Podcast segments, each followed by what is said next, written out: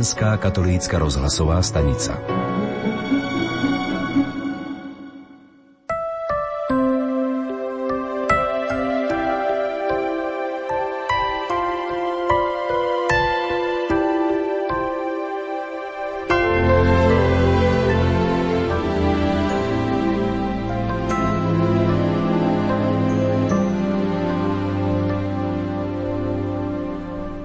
František Trstenský v knihe Vianoce podľa svätého písma píše Nemecký biskup Rudolf Graber sa raz vyjadril slovami To, čo sa stalo v Betleheme, prekonáva stvorenie sveta. Lebo to, že jediný Boží syn, druhá boská osoba sa chystá na tejto malej nepatrnej zemi stať človekom, jednoducho prekonáva všetko. Spomedzi všetkých sviatkov majú Vianoce neprekonateľnú šírku citových vyjadrení, ľudskosti, rodinných väzieb, symboliky a morálnych dôsledkov. Vianoce sú oslavou Boha, ktorý sa stáva kvôli nám tým najslabším ľudským dieťaťom, odkázaným na starostlivosť ľudí. Obnovenie pravého zmyslu Vianoc nám nezabezpečí zvyšovanie kúpnej sily obyvateľstva. Môže to urobiť náš duch v spojení s Bohom. Pre duchovný život je nevyhnutné, aby sa človek stretol s Bohom, ľudská vôľa s božskou. Nebojme sa klaknúci k jasliam, aby sme sa stretli s Bohom. Milí poslucháči, v túto posvetnú chvíľu štedrého večera prežijeme v relácii pokoj a dobro – O neobyčajných ľudských Vianociach budeme rozprávať s otcom Lubomírom Gregom, špirituálom z kňazského seminára svätého Františka Ksaverského v Banskej Bystrici. Pamätáte sa? Otec Ľubo bol exercitátorom minuloročnej predvianočnej rozhlasovej duchovnej obnovy. Sviatočnú atmosféru budú dnes vo vašich príbytkoch spríjemňovať majster zvuku Marek Rimóci, hudobná dramaturgička Diana Rauchová a moderátor Pavol Jurčaga.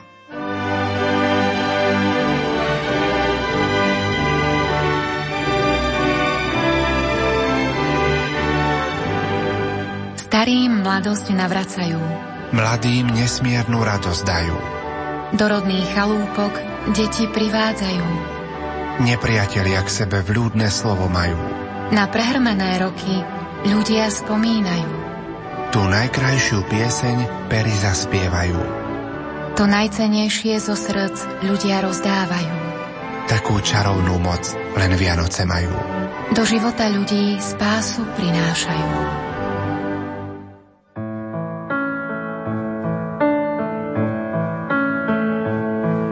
Slyšte, co vám říká slyšte, co vám říká. Řekl noční vítr beránků.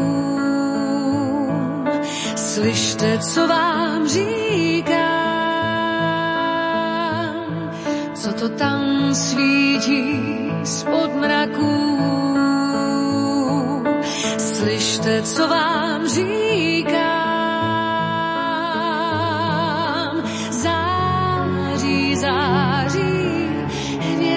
Betlémská, to syn Boží přišel dnes k nám.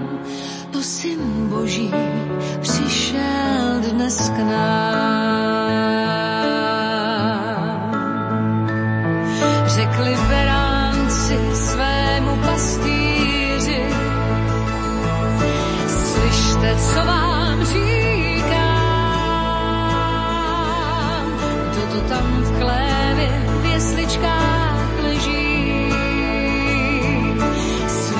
Co vám říkám. Zpívá, zpívá z nebe jasný hlas, to syn Boží přišel mezi nás. To syn Boží přišel mezi nás.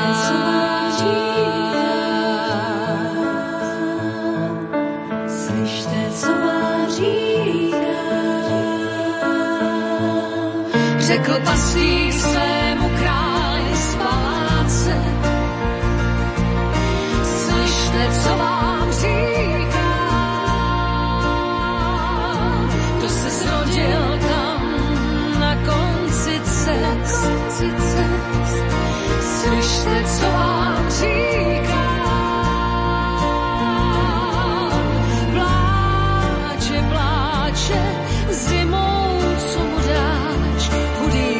duše.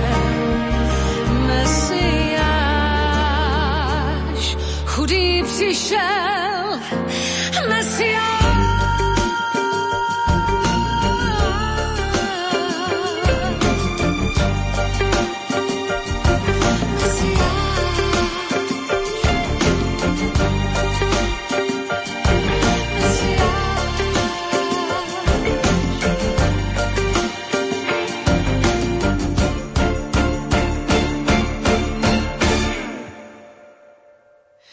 Řekl král té noci lidem všem, slyšte, co vám říkám,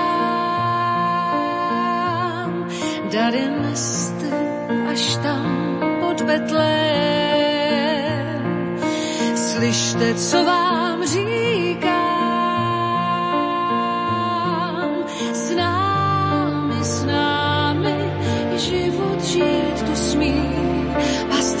pastýř náš a z nebe boží syn. Pastýř náš a z nebe boží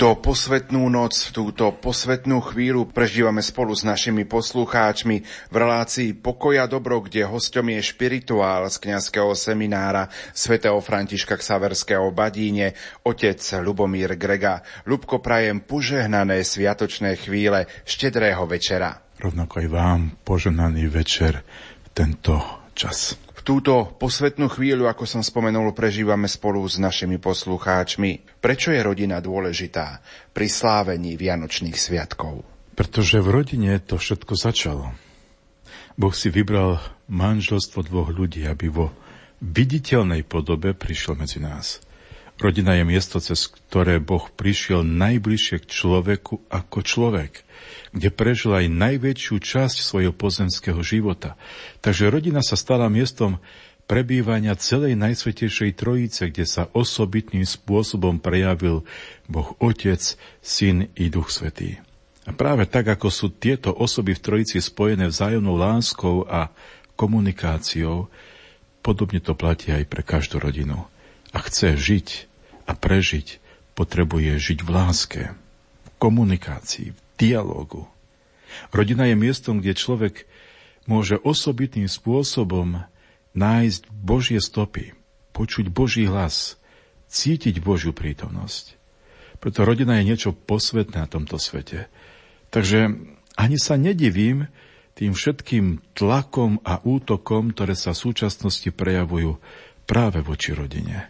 Možno keď teraz takto vyzdvihujem dôležitosť rodiny v našom živote, nie každý musí so mnou súhlasiť, pretože vo svojej rodine zažil možno opačnú skúsenosť.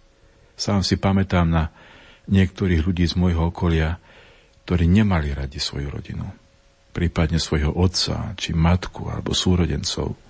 Neradi sa vracali domov a paradoxne najmenej radi mali Vianoce v rodine. No na čo sa najviac tešili, bolo to, keď znovu mohli odísť a žiť svojim životom. Pravdepodobne v takejto rodine došlo k určitému zlyhaniu, možno v postavení otca, matky alebo niekoho iného, kto totálne zničil posvetnosť rodiny alebo ju ešte stále ničí. Je to vždy bolestné počúvať vyznania ľudí, ktorí utekajú zo svojho Betlehema. Buď pred niekým, alebo aj sami pred sebou. Ja by som ich nazval, že tu sú akýsi vianoční utečenci, ktorí utekajú čo najďalej od svojej kolísky, dokonca až si do ďalekých krajín, netušiac, že na staré kolená si možno pripravia podobné Vianoce, keď opäť každý utečie od nich. Preto najlepšia životná investícia je investícia do vlastnej rodiny. Teraz vôbec nemyslím na finančnú investíciu, pretože sú medzi nami chudobné rodiny a predsa šťastné a poženané. A sú bohaté rodiny a potom stále nespokojné a nepokojné. Tá prvorada investícia je investícia lásky. Mať rád jeden druhého, vedieť si vzájomne odpustiť, pomôcť, podržať sa, zastať sa, jednoducho milovať svoju rodinu, aj keď nie všetci sa vydaria podľa našej predstavy. Rodina je totiž dôležitým miestom v našom živote, kde sa učíme žiť raz pre rodinu s Bohom. Ten tohtoročný advent bol veľmi krátky, trval len tri týždňa a dnes podvečer sa skončil. Ráno sme slávili ešte štvrtú adventnú nedelu a teraz v noci budeme sláviť Kristovo narodenie. Ako by sme mohli zhodnotiť ten tohtoročný advent, toto obdobie toho radostného očakávania? Tohtoročný advent bol skutočne najkračším adventom.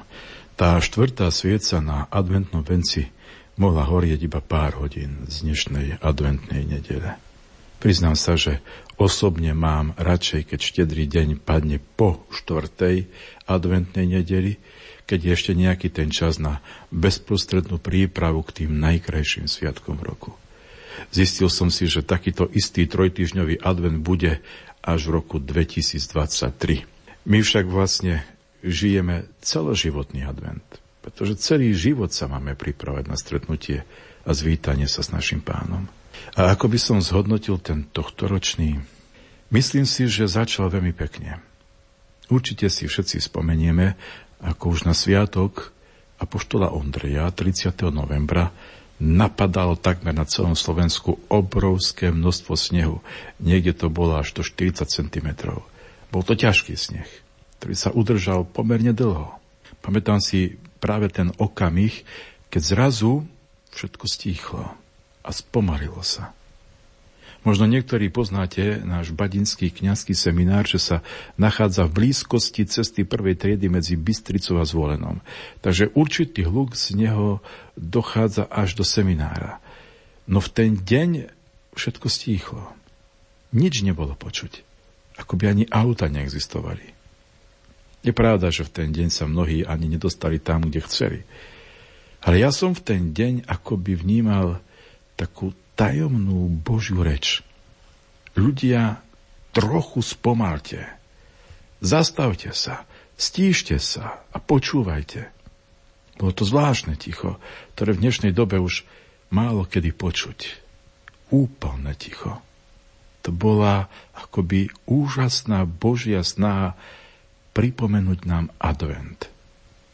Čas stíšenia. Čas prichádzania niekoho, koho sme už prestali čakať, na koho sme už prestali myslieť. Aj keď tohto ročný advent mal len veľmi krátku brznú dráhu, predsa bol veľmi intenzívnym obdobím, ktoré sa snažilo klopať na naše srdce. Už na prvú adventnú nedelu nás upozorňoval na súcit s chudobnými konala sa tradičná zbierka pre charitu na Slovensku. A my kňazi sme dokonca dostali mailom aj osobnú prozbu o zorganizovanie zbierky šatstva pre sociálne slabších ľudí. V seminári sme to tiež zorganizovali a bol som niekoľko krabic odviesť priamo do centra Charity. Do konca tohto roku prišiel k nám do seminára aj biskup z Etiópie, aby už dopredu poďakoval za tohtoročnú zbierku dobrej noviny pre chudobnú Etiópiu. Ale advent je aj časom, v ktorom sme si mali nájsť odvahu pre seba samého. Bože slovo počas celého adventu bolo akoby ušité na našu mieru. Veľmi intenzívne sa nám v tomto období ozýval prorok Izaiáš, ktoré by som osobne nazval aj adventným cestárom. Veď všetci, ktorí sme vnímali adventnú bohoslužbu slova, nemohli sme prepočuť tú jeho naliehavú výzvu o oprave našich životných ciest či vychodených chodníkov. Známy duchovný autor Henry Nuven raz napísal, že moderný človek má ťažko spíť sám so sebou a v tichu zostúpiť do seba. Pretože ako náhle sa ocitne v tichu, hneď hľadá obraz či zvuk. Napriek tomu v hĺbke svojho vnútra túži potom, aby bol konečne sám so sebou. Aby mohol konečne vojsť do púšte za adventným hlasom Jána Krstiteľa a počúvať ho, možno niekedy aj ako Herodes, ktorý ho nemal rád a predsa rád ho počúval. Tohtoročný advent je za nami. A myslím si, že každý vie, ako ho prežil. Či spokojným dýchaním, alebo so zadýchčaním. Ale ak sa nám podarilo aspoň trochu, trošičku spomaliť a započúvať sa do Božieho slova, ako aj do svojho svedomia, tak tento advent môžeme nazvať ozdravujúcim kúpeľom našej duše. Hovorí sa, aký advent, také Vianoce. Prečo je dôležitá príprava aj pred slávením Vianoc? Cítime, že to, čo je v našom živote dôležité, potrebuje aj dôslednú prípravu. Koľko prípravy sa deje len okolo narodenia maličkého človečika, koľko na neho neustále myslia, počítajú dni do jeho narodenia, akým očakávaním to naplňa celú rodinu, nie iba budúceho otca či mamu, koľko starostlivosti venujú výbave, miestu narodenia, tešia sa, že konečne bude o jedného viac – a najmä ak je to prvé dieťa, alebo ak je to dieťa po dlhých rokoch čakania. A niečo podobné je aj s prípravou na Vianoce.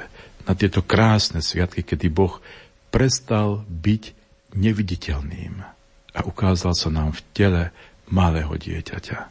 Vianoce nám hovoria aj o tom, ako Boh po prvý krát sa zretelne prihovoril ľudskému uchu. Bol to nielen obyčajný plač dieťaťa, ale bol to plač Boha, po človeku. Boh tak miloval človeka. Boh tak miloval tento svet, že dal svojho syna, aby každý to v neuverí, mal väčší život. Tieto tajomstva našej viery vie najlepšie prežiť a pochopiť iba ten, kto vie dobre prežívať aj advent. Kde si som čítal, že deň, ktorý žijeme, by sme nemali prehltnúť, ale vychutnať. Preto Vianoce nám budú chutiť tak, ako sme žili v advente. Pri polnočnej sa číta tá najradosnejšia udalosť ľudstva, ktorú evangelista Lukáš natlačil do troch tlačených riadkov. Kým tam boli, nadišlo jej čas pôrodu i porodila svojho prvorodeného syna, zavinula ho do prienok, uložila do jasiel, lebo pri nich nebolo miesta v hostinci. Bodka. Je zaujímavé, že na túto trojriadkovú udalosť, ktorú oslavujeme v kuse dva týždne, tak sa na ňu pripravujeme 4 týždne. Je to tak veľké tajomstvo, že s ním zápasíme každý po svojom. Rok čo rok sa v advente snažíme o to, aby to nebolo také isté, ako na Vianoce v tom pomyselnom roku jeden. Vtedy neprijali Ježiša, lebo nemali pre ňoho miesta. A tak sa musel narodiť mimo mesta. Dnes ho nepríjmame preto, lebo nemáme pre ňo čas, aby sme sa mu venovali. Vtedy ho neprijali možno aj preto, lebo jeho pôrod by podľa židovských predpisov znečistil dané miesto a skomplikoval iným život. Dnes ho nepríjmame preto, lebo jeho prijatie by nás nútilo žiť inak, čisto a jednoduchšie. Vtedy ho neprijali preto, lebo v ňom nevideli nič viac iba obyčajného človeka. Dnes ho nepríjmame opäť preto, lebo v ňom znovu nevidíme nič viac, iba historického človeka. Advent sa nás spýtal, aký je rozdiel medzi prvými Vianocami a dnešnými, medzi vtedy a dnes. V čom budú iné moje, neviem, koľké životné Vianoce. Až sa nás advent v závere mohol spýtať, či naozaj potrebujeme všetko to, čo máme. A či skutočne potrebujeme všetko to, čo nemáme. Aby sa nám jasličky z Betlehema nezmenili iba na obchodný vozík. Dnes ráno počas 4. adventnej nedele sme čítali Evangelium podľa Lukáša o zvestovaní pána. Boh poslal aniela Gabriela do galilejského mesta, ktoré sa volá Nazaret k pane zasnúbenej mužovi z rodu Dávidovho menom Jozefovi. A meno panny bolo Mária. Čím nás toto Božie slovo môže dnes podvečer pozbudiť? Je to evanielium, ktoré azda najviac počas roka počúvame pri našich bohoslužbách, najmä ak sa slávia mariánske sviatky. Avšak v advente toto evanierium má celkom zvláštny nádych. Keď som teraz nad ním uvažoval, ako si výnimočne ma oslovila jedna skutočnosť. Neznámosť. Neznámosť pred svetom. ten tak dlho očakávaný začiatok nášho vykúpenia sa odohral v jeden neznámy deň, v neznámu hodinu, v neznámom dokonca opovrhovanom meste, pri málo komu známom dievčati Márie. Koľko neznámych okolností a ľudí pred týmto svetom a predsa veľmi dobre známy Bohu. Z toho neznámeho miesta Boh urobil najdôležitejšie miesto vesmíru. Tú neznámu hodinu premenil Boh na najposvetnejšiu chvíľu a z neznámeho nazareckého dievčaťa urobil najúžasnejšiu bytosť pod slnkom. Jej súhlas daný Bohu bol súhlasom pre Božiu záchranu tohto sveta. Bol to najdôležitejší súhlas v dejinách ľudstva. Možno v tej chvíli ani samotná Mária nechápala všetko, čo sa v tom svetom okamihu spustilo. Že začala byť budúcou matkou, ktorá o 9 mesiacov uvidí Božieho syna na vlastné oči. A on uvidí ju, matku, ktorá ho neopustila ani v poslednej chvíli zomierania. A práve táto neznámosť v očiach sveta ma naplňa úžasom i radosťou, že Bohu nikto z nás nie je neznámy. Že pred Bohom žiadne miesto nie je druhoradé ani posledné, ale každé miesto je vhodné na to, aby sa v ňom hľadala a plnila Božia vôľa. V dejinách círky sme sa mohli veľakrát presvedčiť o pravdivosti slova poštola Pavla, že Boh si často vyvolí pre svoje poslanie tých, ktorých svet pokladá za neurodzených, nemúdrych, doslova bláznivých. Takže na konci zahambuje tých, ktorí si o sebe mysleli, že niečo znamenajú. A nedá mi, aby som ešte nespomenul jednu peknú poznámku od pápeža Františka, ktorú povedal na tohtoročný decembrový sviatok nepoškrneného počatia Pany Márie, že najväčší kompliment, aký môžeme vysloviť o Pane Márii, je ten, že je milosti plná. Je akoby stále mladá, pretože ona nezostarla hriechom. Len jedna vec nás robí vnútorne starými. A to je náš hriech. Nie naše roky. Hriech nás robí starými. Uzatvára nás. Robí nás necitlivými a smutnými. No Pane Márii sa žiaden hriech nedotkol. Je mladší ako hriech. Je mladší ako ľudstvo. A ďalej sa to povedal, že po odchode aniela to vôbec nebolo ľahšie pre ňo. Naopak, starosti začali pribúdať. Napriek tomu toto milosti plné dievča prežilo krásny život. A ako to dosiahla? Svetý otec František nás posúva k jednému detailu zo života Pany Márie. A ten detail je Božie slovo. Zostávala s ním. Meditovala ho. Stále sa jej blízke srdcu takže nakoniec sa stalo jej telom. Najkrajší život je vtedy, keď je s Bohom. A Mária patrí medzi najkrajšie bytosti, pretože celý svoj život odostala Bohu.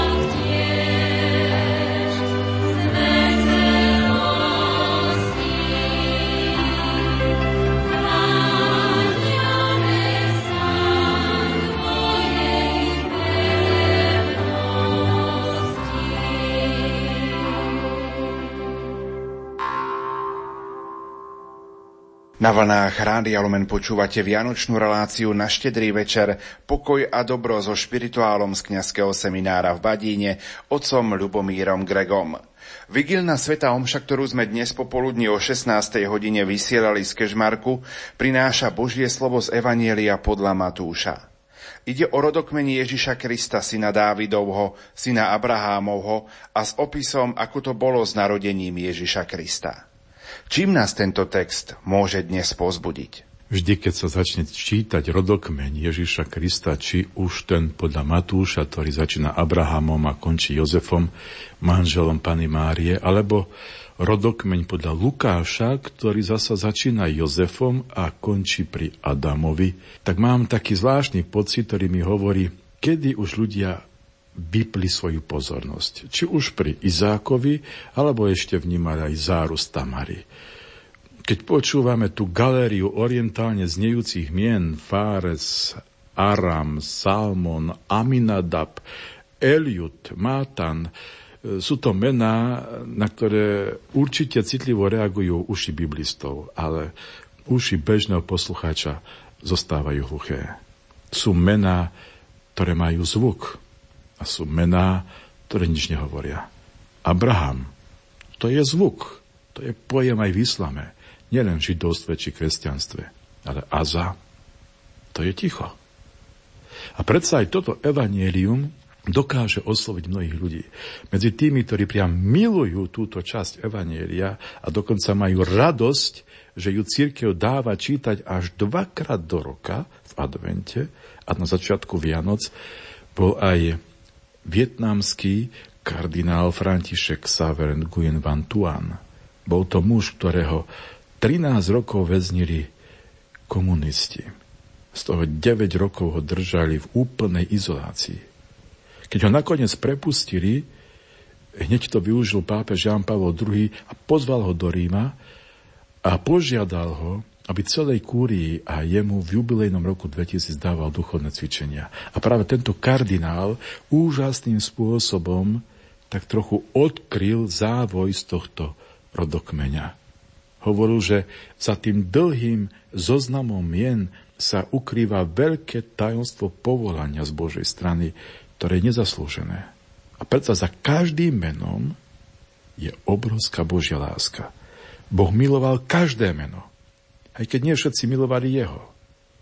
V životopisoch izraelských či judských kráľov môžeme čítať, že mnohí z nich robili to, čo sa Bohu nepáčilo. Dokonca pri niektorých sa píše, že ho priam provokovali. Takže z mnohých mien rodokmeňa Ježiša možno viac čítať hriechy ako čnosti. Dokonca zmien do babylonského zajatia zostali verní Bohu iba dvaja králi. Ezechiáš, o ktorom písmo hovorí, že doslova vysel na pánovi, neodklonil sa od neho a riadil sa všetkými jeho plánmi. A druhým bol Joziáš, ktorý sa stal kráľom už ako osemročný a uvádza sa o ňom, že si veľmi vážil slova písma a neodklonil sa ani napravo, ani naľavo. Ostatní boli známi buď svojou modloslužbou, nemravnosťou, či dokonca vraždami. Po babylonskom zajati to tiež nebolo nič lepšie. Meno zvláštne znejúce Salatiel, otec slávneho Zrobábela. Jeho meno prezrádza o ňom to, že sa často pýtal Boha na jeho vôľu. A Zorobábel zasa sa zapísal obnovou Jeruzalemského chrámu. Ostatné mená boli buď zasa príliš hriešne alebo neznáme. Nehovoriac aj o štyroch ženských menách, netypicky vložených do Ježišovho rodokmeňa, ktoré tiež nemajú za sebou svetú minulosť. Ale čo je na tom dlhom zozname krkolomných mien fascinujúce až prekvapujúce je to, že tento strom s rôznymi menami priniesol nakoniec sveté ovocie. Ježiša Krista, Božieho Syna. Kým v jeho žilách začala prúdiť ľudská krv, najprv musela prechádzať cievami a žilami Jechoniáša, Eliakima či Azora. Do toho sa primiešala krv z cudzolostva, prostitúcie i z pohanstva, aby nakoniec táto krv bola očistená a vykúpená smrťou posledného mena Ježiša. Takže tento rodokmeň vlastne prináša najradosnejšiu správu, že srdce Boha je väčšie ako hriech, či slabosť, alebo nedokonalosť človeka. Že nech je za nami akákoľvek hriešná minulosť, akýkoľvek hriech, Boh je vždy väčší ako to, čo na živote premohlo či zlomilo. Rodokmeň Ježiša Krista jednoducho hovorí, že Boh sa za nás nehambí, že všetci patríme do jeho rodiny a nehambí sa nás všetkých volať svojimi synmi a dcerami. Škoda však, že dnešný svet viac zaujíma rodokmeň niekoho iného, tých súčasnejších celebrít, ktoré nič nové neprinášajú ako pohľad na korene Ježiša. Ľudské ucho je dnes citlivé na iné mená, ako na meno Ježiš. A tak čím viac menej myslíme na Neho, tým viac musíme myslieť na všetko ostatné. Preto keď budeme znovu niekedy počúvať alebo čítať písme tento dlhý zoznam cudzích mien, spomeňme si na svoju minulosť, na mena z nášho rodokmeňu a prosme pre všetkých o blaženú budúcnosť v Božom kráľovstve.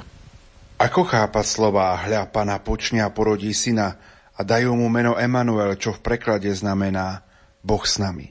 Tieto evanilové riadky nám pripomínajú skutočnú Ježišovú identitu. Ježiš nebol nejaký rabín, učiteľ, či akési výnimočné anielské stvorenie, ale bol Bohom. Celé stáročia si židovskí náboženskí vodcovia vykladali toto Izajašovo proroctvo viac symbolicky ako reálne. Mysleli si, že ten nový vodca, nový kráľ bude mať Boha nakloneného na svoju stranu – preto bude Boh s ním. Ale tu nejde o žiadny prenesený význam. Ježiš Kristus je naozaj Boh s nami.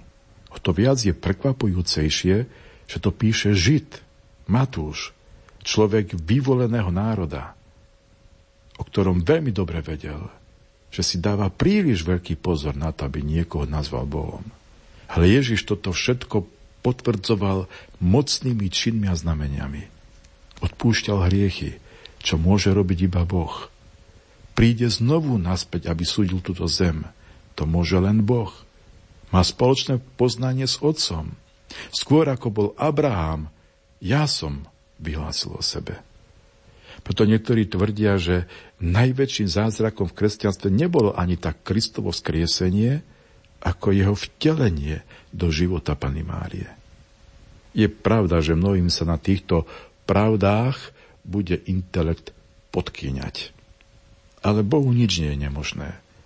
Ak náš rozum nemá kolená, na ktoré si v určitej chvíli nedokáže v pokore kľaknúť a skloniť sa, potom ho to zaniesie do nesmyselného, blúdneho kruhu. Kedykoľvek vidíme Ježiša v evaníliách, vždy dáva všetko okolo seba do pohybu. Buď odchádzajú ľudia od neho nespokojní a nepokojní, alebo očistení. Jedni sa pri ňom tak rozúria, až ho chcú zhodiť z útesu, ďalší na jeho slovách priam vysia. Sú schopní byť pri ňom aj celé dni a nič nejesť. Preto uveriť v Ježiša ako Boha, to musí dať náš život do pohybu. Niekoho možno až do takého pohybu, že skončí v kríze.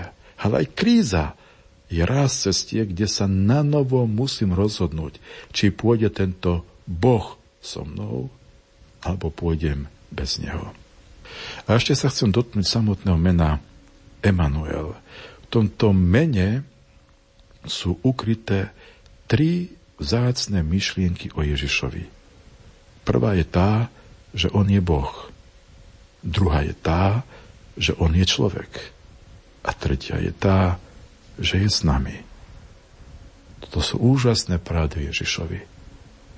Veď si len spomeňme na známe stretnutie človeka s Bohom, opísané v Biblii. Abraham ho vnímal ako dymiacu pec. Putujúci Židia po púšti ho vnímali cez deň ako mračno, v noci ako ohnivý stĺp. Job ho vnímal ako výchor, Mojžiš ako nezhárajúci ker a tak ďalej. Jeden z biblických exegetov Timotej Keller podáva zaujímavú úvahu práve nad Mojžišom a Vianocami. Hovorí, keby Mojžiš žil dnes a bol tu prítomný a vedel by o udalosti Vianoc, tak by zvolal, uvedomujete si, čo to znamená? Mne to bolo odopreté. A vy cez Ježiša Krista môžete osobne stretnúť Boha. Môžete ho stretnúť bez strachu. A on pôjde s vami všade. Uvedomujete si, čo sa to deje? Kde je vaša radosť? Kde je váš úžas? On neprišiel ani ako tornádo, ani ako zemetrasenie, ani ako oheň, ale ako dieťa, narodené z panny, s krásnym menom Emanuel, Boh s nami. Otázkou však zostáva to, či sme ľuďmi s Bohom. Pozrime sa aj na Evangelium polnočnej svätej Omše. Evangelium podľa Lukáša. V tých dňoch vyšiel rozkaz od cisára Augusta vykonať súpis ľudu po celom svete. Je to vzácne evangelium, ktoré sa v tejto podobe počúva v našich chrámoch iba raz do roka, uprostred Vianočnej noci. O pár hodín ho budeme znovu počúvať v túto svetú noc pri polnočnej svetej omši. Aj toto evanílium je priam nabité prekvapujúcimi situáciami. Je napísané evangelistom Lukášom, o ktorom jedni tvrdia, že ten historický kontext nie celkom sedí, nie je celkom presný. Iní zasa tvrdia, že Lukáš je prvotriedný historik a mal by byť započítaný medzi najvýznamnejších historikov. Tieto zdánlivo protirečiace tvrdenia ponecháme na odborníkov z oblasti biblika, histórie. Mne osobne sa na tomto evaníliu páči polovážny a poloúsmevný Lukášov úvod, ktorý začína veľmi vznešene, kde pripomína rímskeho cisára Gája Juliusa Cézara Octaviana Augusta. Také bolo celé meno imperatora rímskej ríše, v ktorého mene spravoval Sýriu Publius Suplicius Quirinius a Palestínu zasa Herodes Veľký. A po týchto zvučných menách, ktoré sa ozývali v obrovských palácoch, sa vypovie meno jednoduchého Josefa a Márie, ktorí unavení doputujú do maličkého Betlehema. A tam, v tmavej maštali, sa ozve plač Ježiša. Božieho syna. Ako by Boh si vôbec nevšimol tie obliehané paláce, preplnené námestia a obchody a našiel miesto úplne na okraji všetkého diania. Nevieme, či Mária s Jozefom niekedy predtým boli v Betleheme, ale určite chudobná maštal nepatrila medzi dopredu vyhliadnutý príbytok pre Božieho syna. A ak sa ešte naskok vrátim k cisárovi Augustovi, ani on sám netušil, akým nástrojom sa v tej chvíli stáva v Božích rukách. Obdivodná však bola aj poslušnosť týchto dvoch mladých snúbencov. Aj napriek nevhodným podmienkam sa vybrali ku koreňom svojich otcov. Niekedy sa nám môže zdať, ako by pre kresťanov bolo začiatko najťažšie uveriť vo skriesenie Ježiša. Lenže v prvej cirkvi mali problém vysvetliť si a prijať aj túto udalosť Ježišovho narodenia či predchádzajúceho vtelenia. Bola to vlastne prvá príležitosť zamyslieť sa nad Božou nelogickosťou, ktorá pospájala neprekonateľné protiklady. Zaujímavým spôsobom to vyjadril staroveký diakon svätý Efrem Sírsky v jednom svojom hymne o pánovom narodení, v ktorom píše, že na Vianoce sa spojila nekonečnosť s maličkosťou, väčnosť s časom a blaženosť s trápením. A ďalej píše, že nebeská tvár Ježiša sa začala podobať na Márínu tvár, ktorá patrila zemi doslova píše Ježišu, podobáš sa Márii, ktorá ťa porodila. Podobáš sa aj na svojho otca, od ktorého si vyšiel. A podobáš sa aj na nás, keď si vzal na seba podobu sluchu. Kráľovský syn sa stal chudobným tulákom. Božia sláva pokorne leží v drevenej kolíske.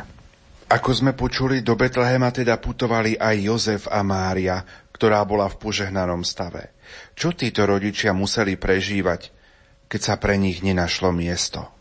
V tejto nezávidenia hodnej situácii sú pre nás Jozef a Mária veľkým pozbudením pre naše situácie.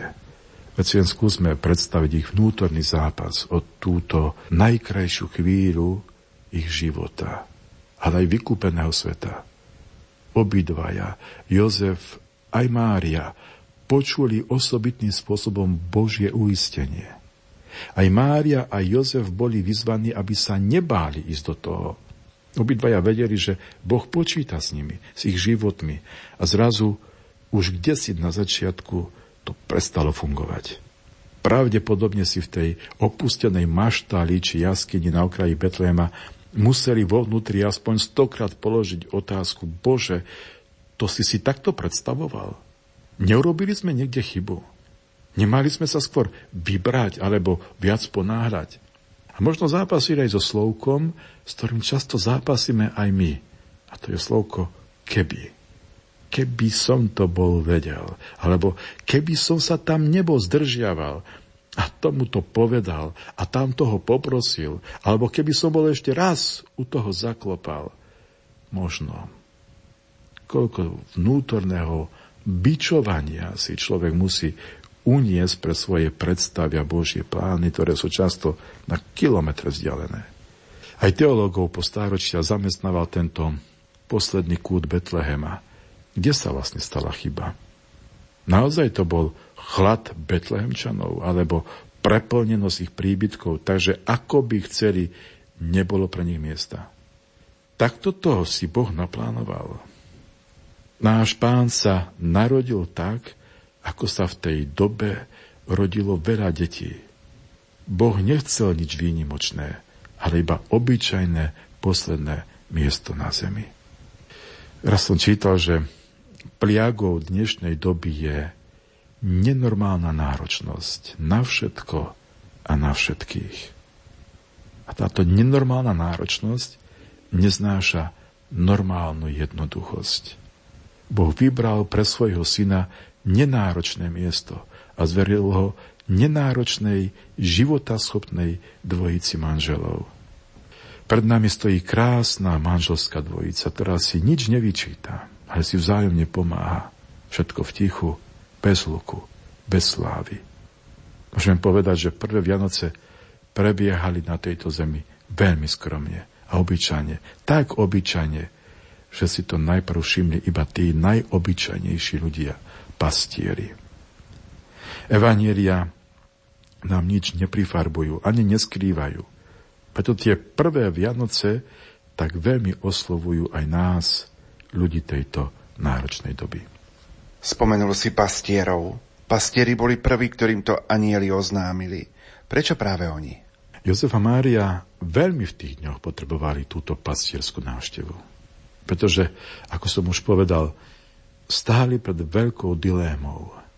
Boží syn dýcha maštalný pach.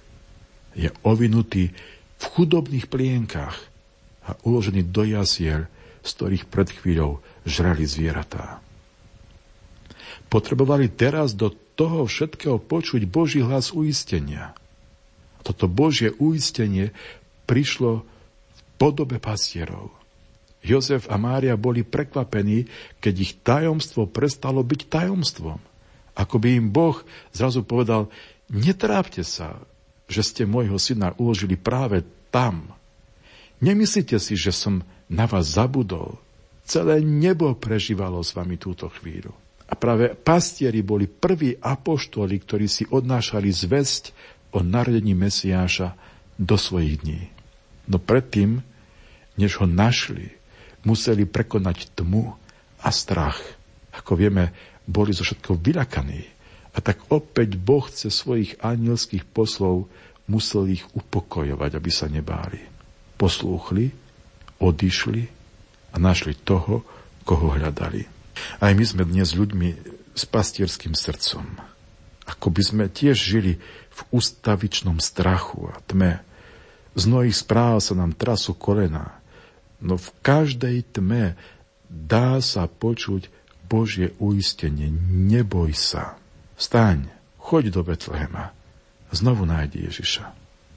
Preto aj prvá sveta omša po polnočnej na úsvite sa volá pastierskou, lebo nám pripomína práve tých, ktorí boli schopní opustiť svoje pozemské istoty a ísť za väčšnou istotou Ježišom Kristom.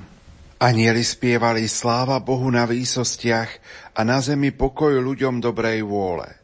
Hádam, nikdy tak predsítenejšie nespievame glória, sláva Bohu na výsostiach, ako práve počas Vianoc a polnočnej svetej omše. Čo povieš? Máš pravdu. Ako by sme tých anielov cítili aj vedľa seba. V podstate je to aj tak, veď pred Vianocami sa mnohí pri sviatosti zmierenia meníme aspoň na krátky čas na ľudských anielov. Škoda len, že nám to dlhšie nevydrží. Prítomnosť anielov, týchto tajomných božích poslov je akousi lekciou, ako chváliť Boha, respektíve pripomenutím, aby sme nezabudli chváliť Boha. Čoraz častejšie sa totiž aj do našich chrámov dostáva akési zvláštne mlčanie. Ale nie je to posvetné mlčanie.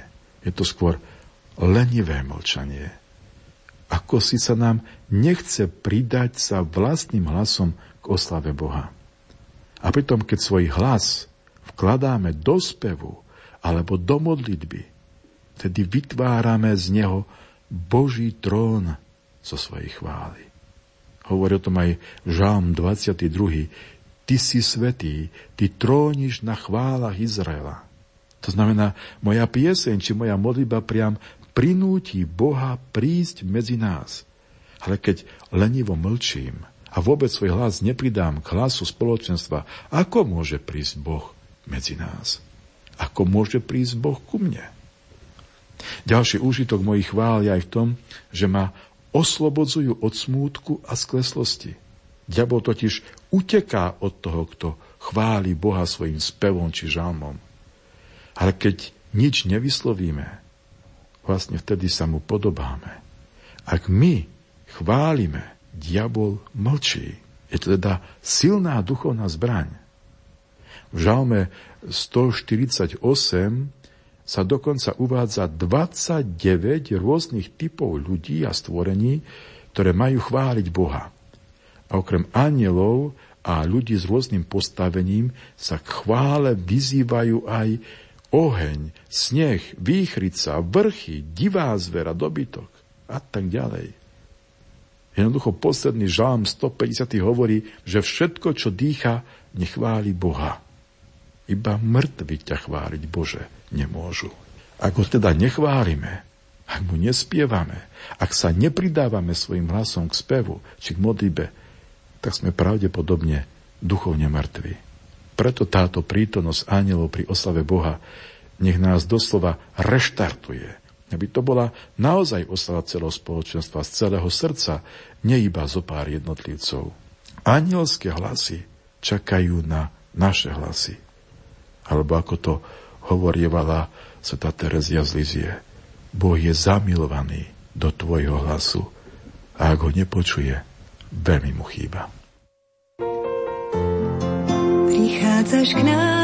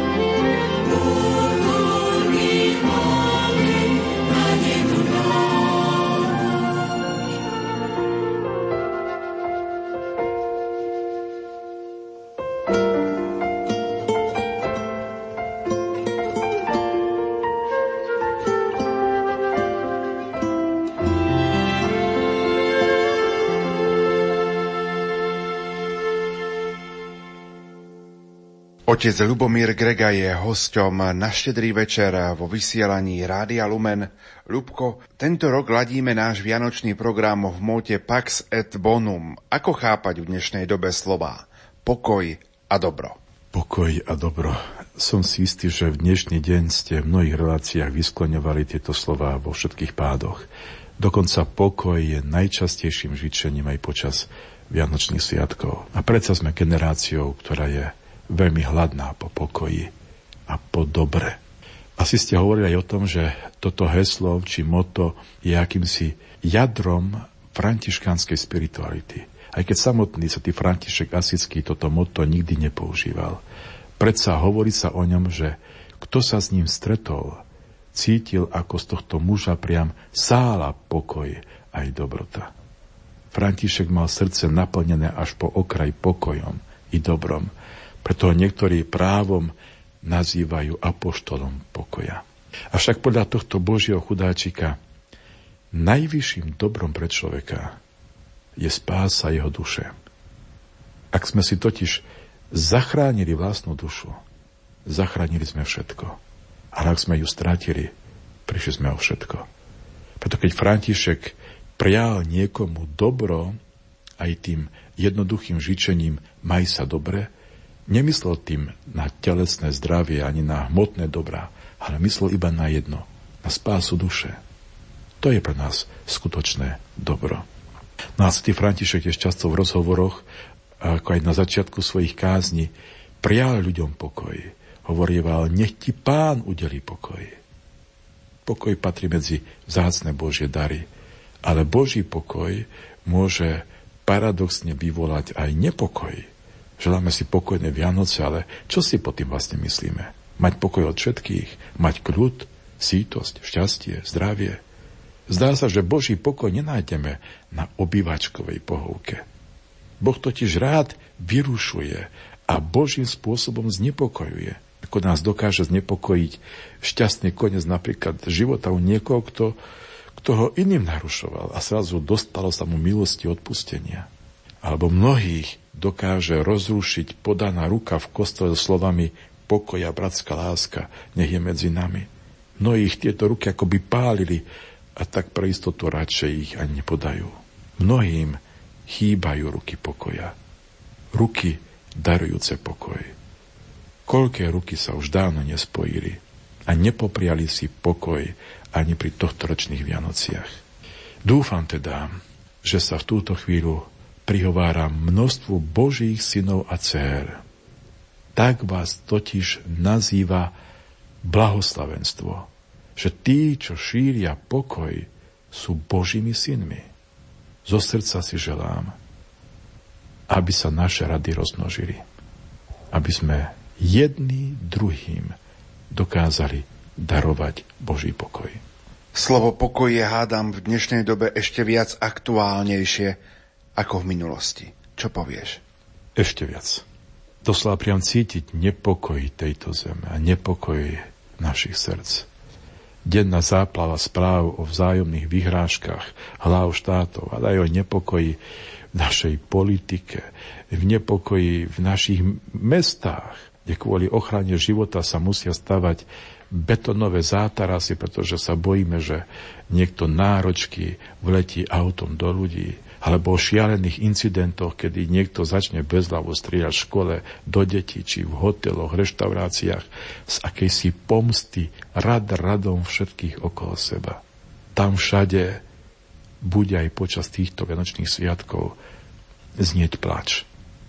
V mnohých mestách sveta sa ľudia po zotmení boja výjsť von. Sú štvrte, kde sa boja ísť za bieleho dňa. Mnohí sú otrokmi vydieraní, zapletení do rôznych gengov, nekalých praktík a nemajú síl odísť z tohto pozemského pekla, pretože sa boja, že týmto činom pochovajú jej vlastnú rodinu. Neviem, čo všetko títo ľudia sebe prežívajú, ale určite to nebude pokoj, respektíve pokojné Vianoce. Mnohí majú všetko, ale v skutočnosti nemajú nič. Možno sa návonok smejú, ale vo vnútri stále plačú. Možno sa tešia zo sily a zdravia, ale vo vnútri nosia smrteľnú úzkosť. Mnohí nosíme v sebe akoby neustále vojnové pole a nevieme ho ukončiť. Už dávno sme sa prestali pozerať do neba a prosiť Boha o pokoj duši. Sme teda neskutočne hladní po pokoji. Ja by som povedal, že doslova je tu hladomor po pokoji. Svet totálne uštval ľudí. Zapriahol ich do svojho jarma a prikladá čoraz viac a bije čoraz častejšie. A tak zomierame náhle pri infarktoch, porážkach, takmer v behu, ako by spotení odchádzame bez rozlučky na druhý svet. Hľadáme pokoj, alebo ako to hovoril aj svet František, tak radi by sme sa napili z čistého prameňa pokoja.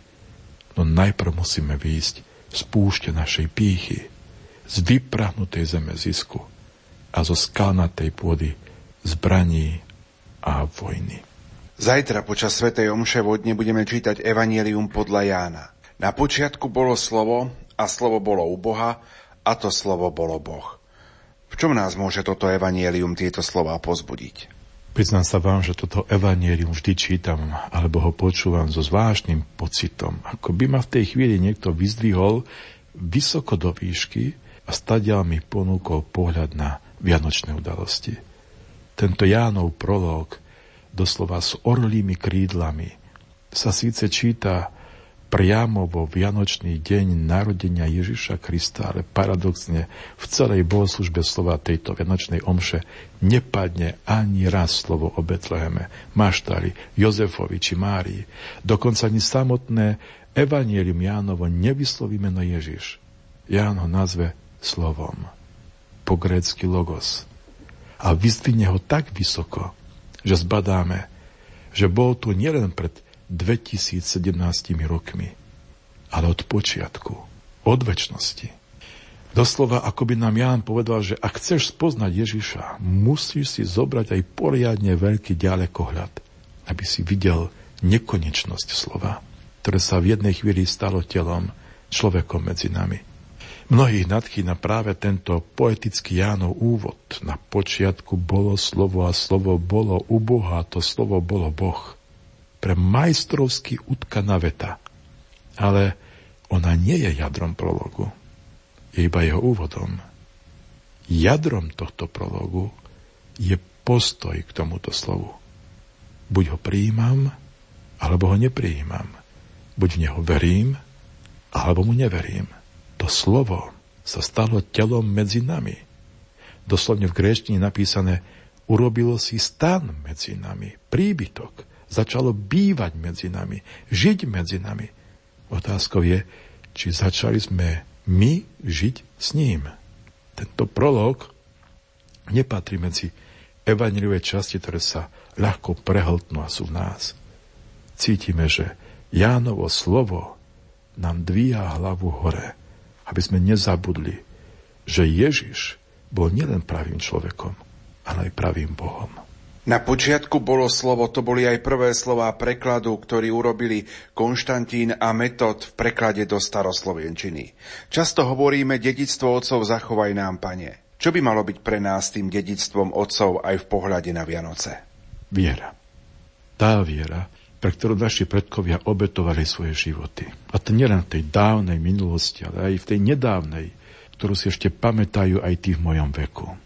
Tým dedistvom by mala byť tá viera, ktorá im nedovolila začať deň bez modlitby. Čiže začať prácu na roli bez toho, aby nepožehnali brázdu. Tá viera, ktorá im nedovolila vynechať nedelnú či sviatočnú svetú omšu len tak z ľahostajnosti. Tá viera, ktorá ich vždy počase dohnala naspäť k Otcovi, aby sa znovu očistili od hriechov. Tá viera, pre ktorú boli sveté všetky sviatosti vrátanie manželstva. Tá viera, ktorá mala v úcte život od počatia až po smrť. Tá viera, ktorá dokázala obetovať Bohu aj posledné dva haliere chudobnej vdovy. Tá viera, ktorá sa nehambila zložiť klobúk pred krížom, či pozdraviť Ježiša pri stretnutí s inými. Tá viera, ktorá ich naučila kľačať pred Bohom a prosiť o chlieb každodenný. Táto viera by mala byť dedictvom našich otcov, lebo bez viery sa nemôžeme páčiť ani Bohu, ako to hovorí písmo sveté.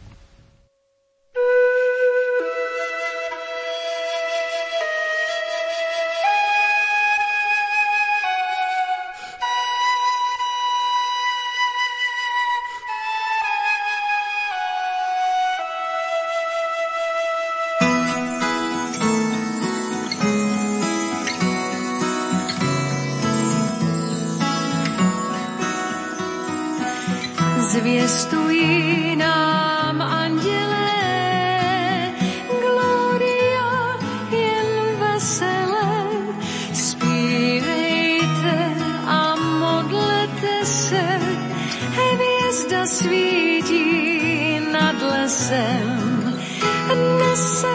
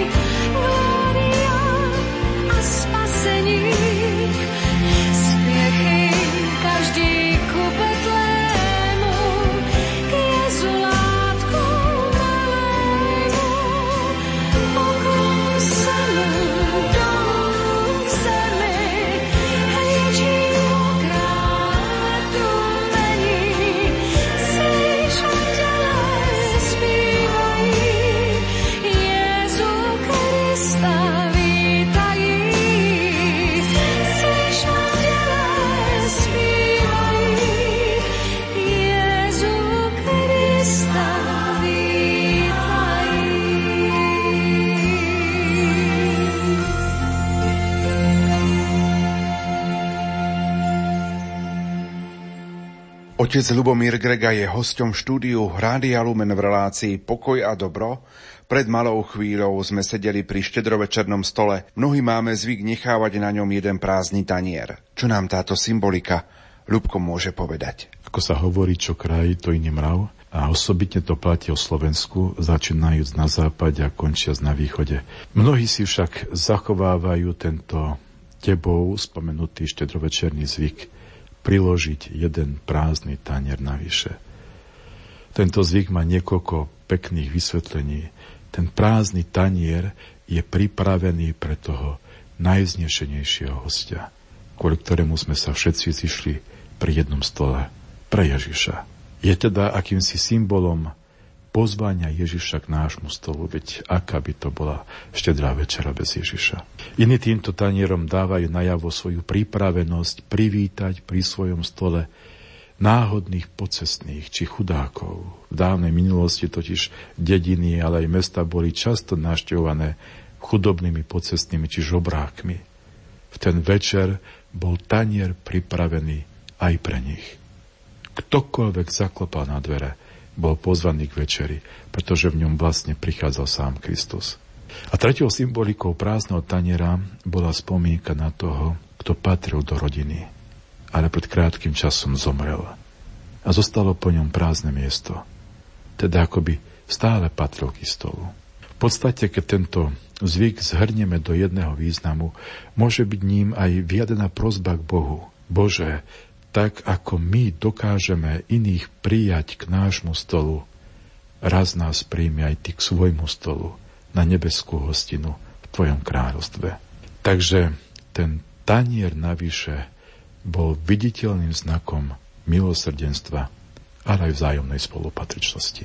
Dojímavá je aj symbolika lámania oblátky. Aj k tomuto štedrovečernému zvyku lámania oblátky existujú od obce k obci rôzne krásne vyjadrenia. Napríklad niekde k tomuto úkonu vyzývala hlava domu, rodiny, otec ostatných členov, aby tak ako Ježiš lámal chlieb a dával ho iným, rozlomili aj oni svoju oblátku a podelili sa s ňou s inými. Vlastne samotné slovo oblátka pochádza z latinského slova oblata, čo znamená obetované a pripomína nám svojim tvárom a krehkosťou práve Eucharistiu či hostiu, ale tiež aj samotný Betlehem, čo v preklade vlastne znamená dom chleba.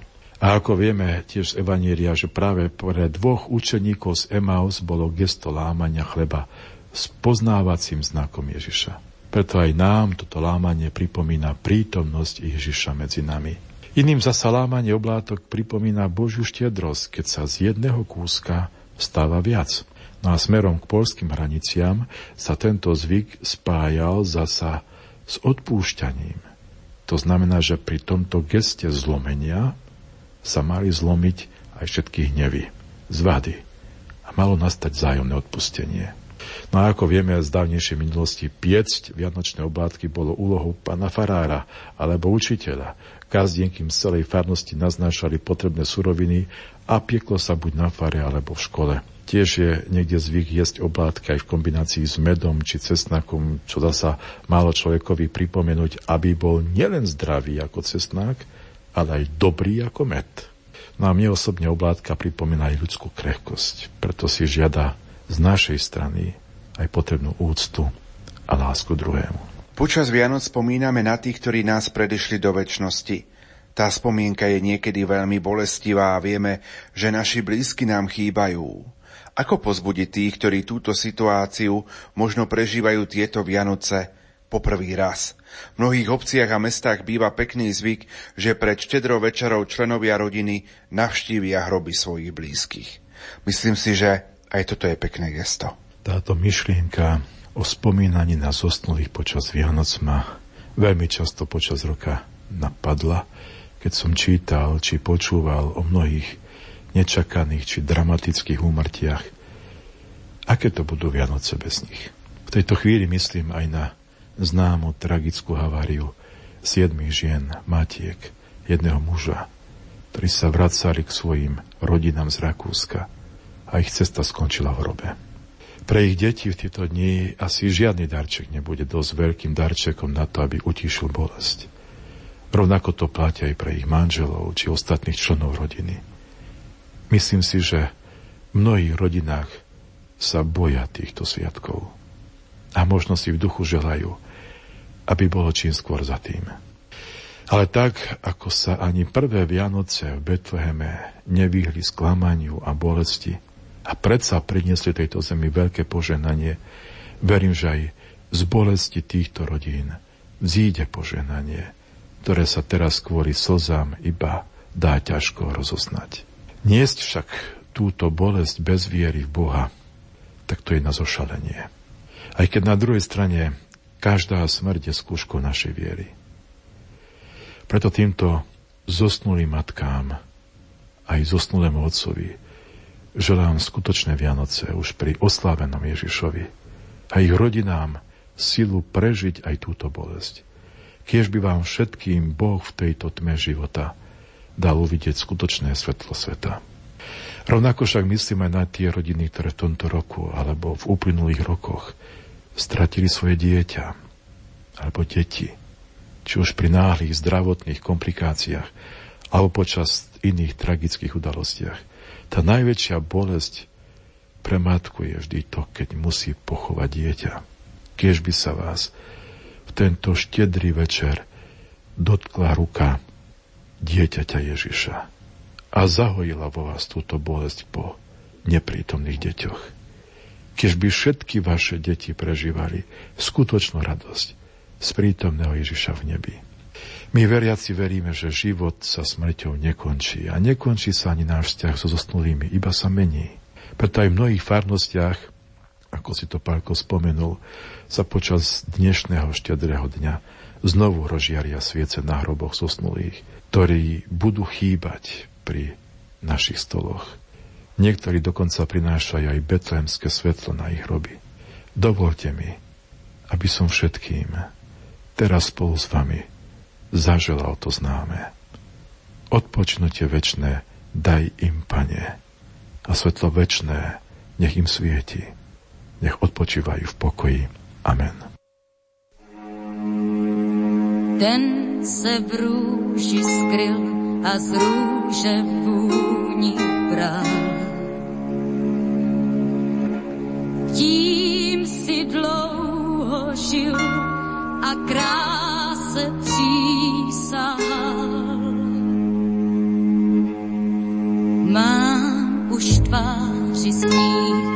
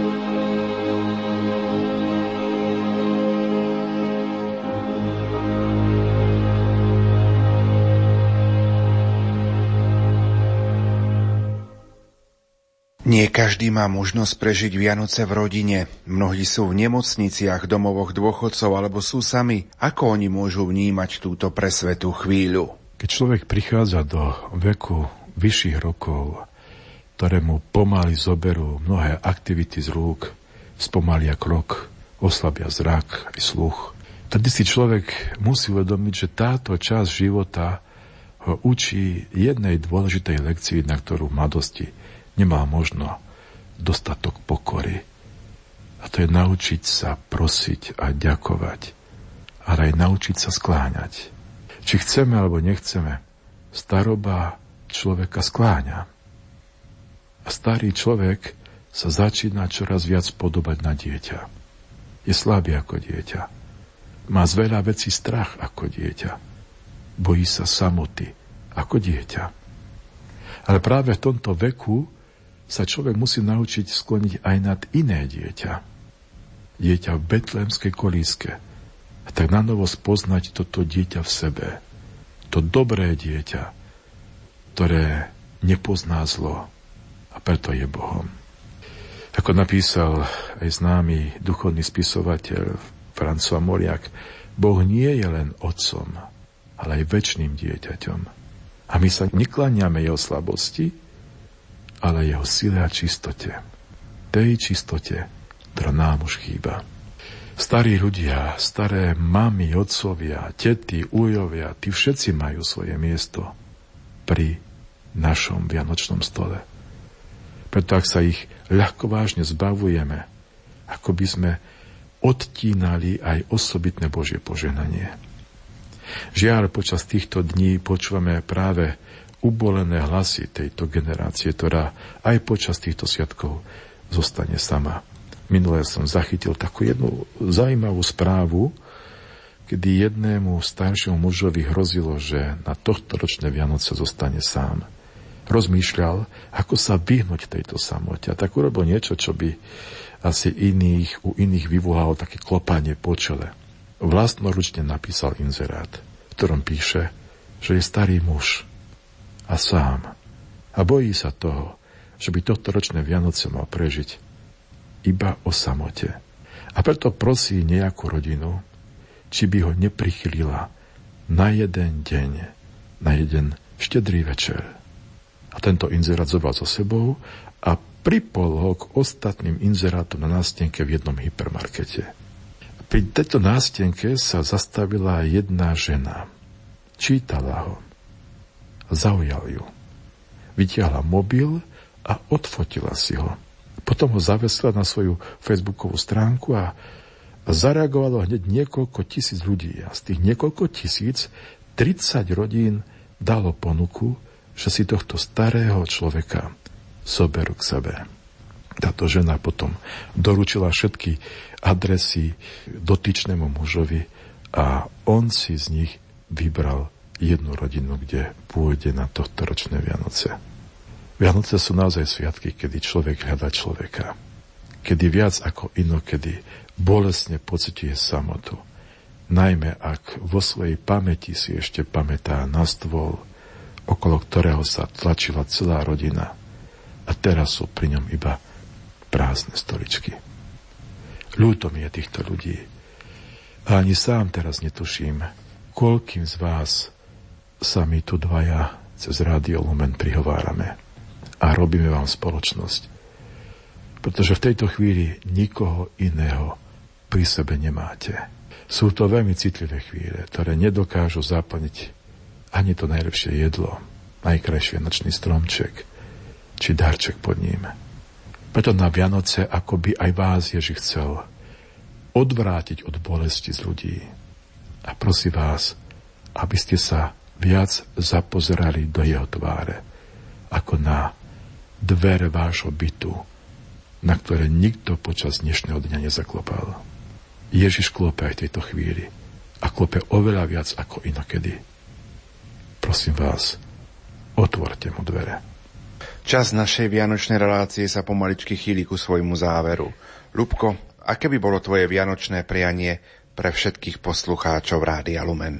Milí poslucháči, Znovu nadišiel čas stať sa pre druhých Betlehemom. teda domom chleba pre každého, kto zaklope na dvere nášho srdca. Pretože v každom prichádza Ježiš s tvárou klopajúceho. Všetkým vám teda želám, aj vyprosujem, otvorené betlehemské srdce, nielen počas tohto ročných Vianoc, ale aj v novom roku 2018. Pochválený buď Ježiš Kristus.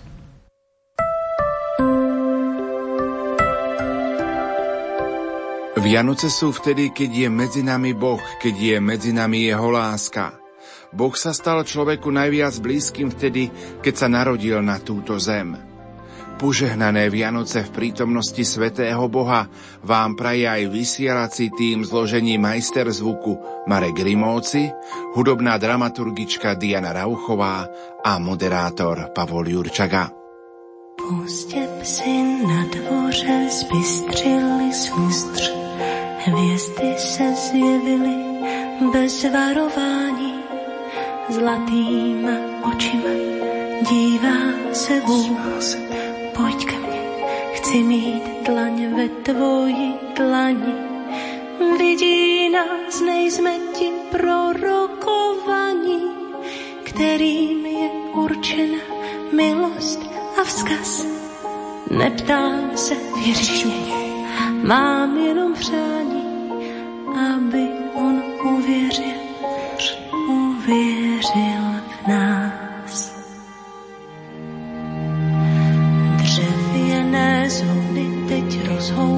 Vzduch, ve vlnách šíří se očekávání, pro uši ticho a pro srdce vzruch.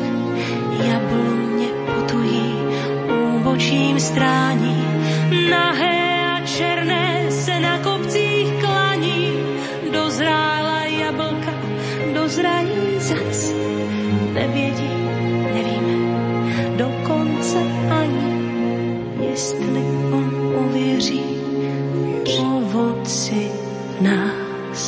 ovoci nás. Na nebe vrací se široký pruh mraku a na psy jde obvyklé spaní. Z výšky jsme drobnější než pár much. Přesto doufám, A přesto doufám, že pozorovaní v lásce a při práci na